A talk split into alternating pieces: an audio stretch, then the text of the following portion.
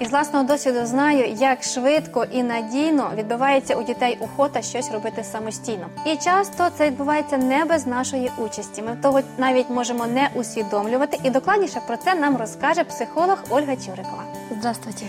Вы очень верно заметили, что действительно мы, как родители, оказываем хорошее влияние, либо хорошую помеху ребенку в формировании его самостоятельности. Нам нужно по возможности, в мерах безопасности, позволять им делать то, что они делают. Принимать и благодарить за тот труд, который они делают.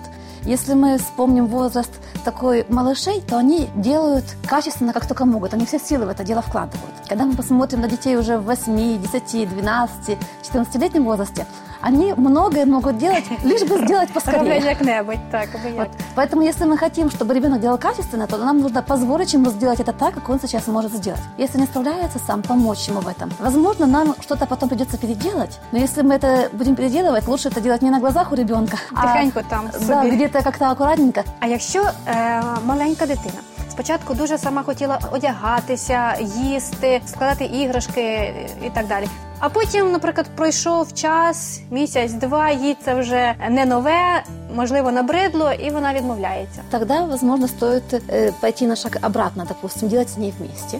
Это маленький ребенок. Если мы берем те зоны развития, что сначала ребенок наблюдает, как делает это взрослый, потом вместе с, родитель- со взрослым, а потом сам. Значит, возвращаемся на шаг назад и делаем это вместе с ребенком.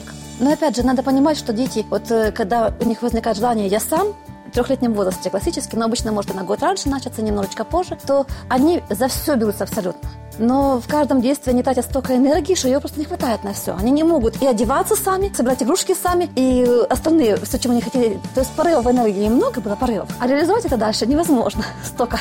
Не хватает их на это все. Можливо, краще залишити якісь дві справи, одну-дві справи, щоб вони Если виконували они самостійно. сейчас хотят сами делать, надо как бы это поддерживать. Но если они не хотят, да, просто количество этих дел самостоятельных можно уменьшить.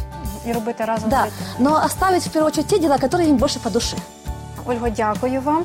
Сподіваюся, що у нас все вийде, і ми будемо привчати дітей до самостійності в розумних рамках або принаймні не заважати їм.